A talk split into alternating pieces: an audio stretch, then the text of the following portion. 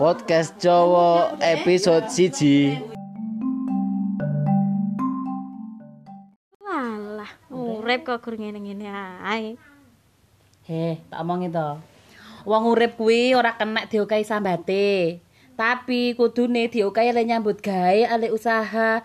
Delok ento tangga teparo kiwa tengen. Ben esuk manasi mobil, manasi motor. Aja kaya awak dhewe.